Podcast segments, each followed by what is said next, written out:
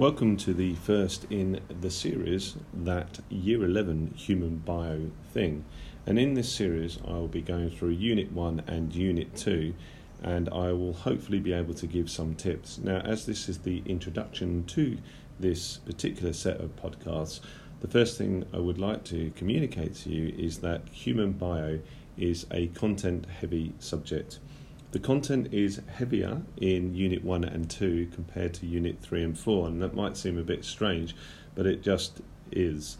And so, my advice to you is to keep up with pre reading prior to your lesson. So, what I would suggest you do is read the chapter of your textbook. Then, to check your understanding, I would have a go at the review questions and then identify the apply your knowledge questions that really test to see whether you have a deeper understanding of what's written in the textbook. Definitions are very important in human bio, so my suggestion to you is that you make some palm cards, if that's your preferred way of learning, and on those palm cards I would write the word on one side and the definition on the other. In the textbook you have, you will find that those words are emboldened in a sort of bluish cyan colour, which is very attractive to many people. And so I would suggest that you put them on palm cards because you will get many questions which may say things like describe a particular process or describe a particular organelle. And in that, usually, even if it's a contrast question, you will find it's one definition contrasted with another definition. So I would recommend doing palm cards. A second thing I would recommend is that you find a study buddy. Now, the reason for this is that there is a lot of evidence that suggests that when you read something out to somebody else, you hear it better.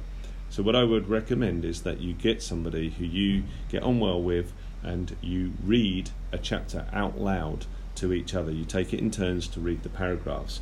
And what you'll find is that there's a lot of stuff that you will have missed when you read it in your head. You'll think you knew it, but when you go through and read it out loud, you don't. Then the next thing to do is write down all the questions you have. Doesn't matter if they're silly. It could be something like, "Why is the liver brown or red?" or, or something uh, like. It doesn't really matter. It's the point is that you write down as many questions as you can, and then what you look to do is say which questions are important and which questions are interesting. And in doing this process, you will identify or you will grow in the depth of your understanding. The third thing is to recognize that there are a lot of contrasts in human bio. So, for example, when we talk about the respiration system, you'll see that you can contrast between aerobic respiration and anaerobic respiration. If this was an extended response, my res- idea or my suggestion to you would be to write it in a table where you contrast each statement.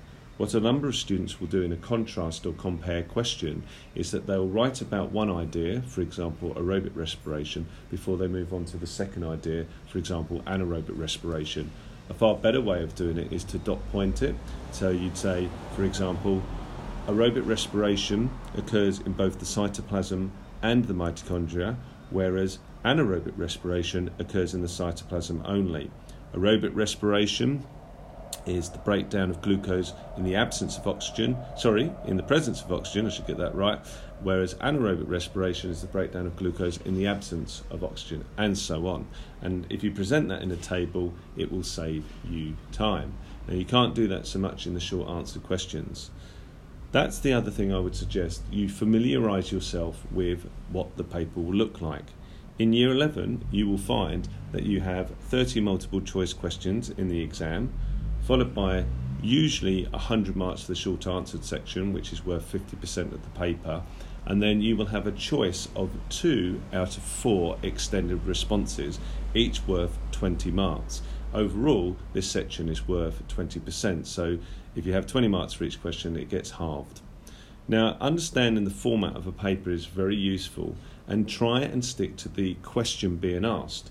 Also, I try and encourage my students to work through in an ordered, structured manner. So you work through the question as best you can. And in that way, it keeps you a logical, in a logical, ordered sequence. And that would be my suggestion.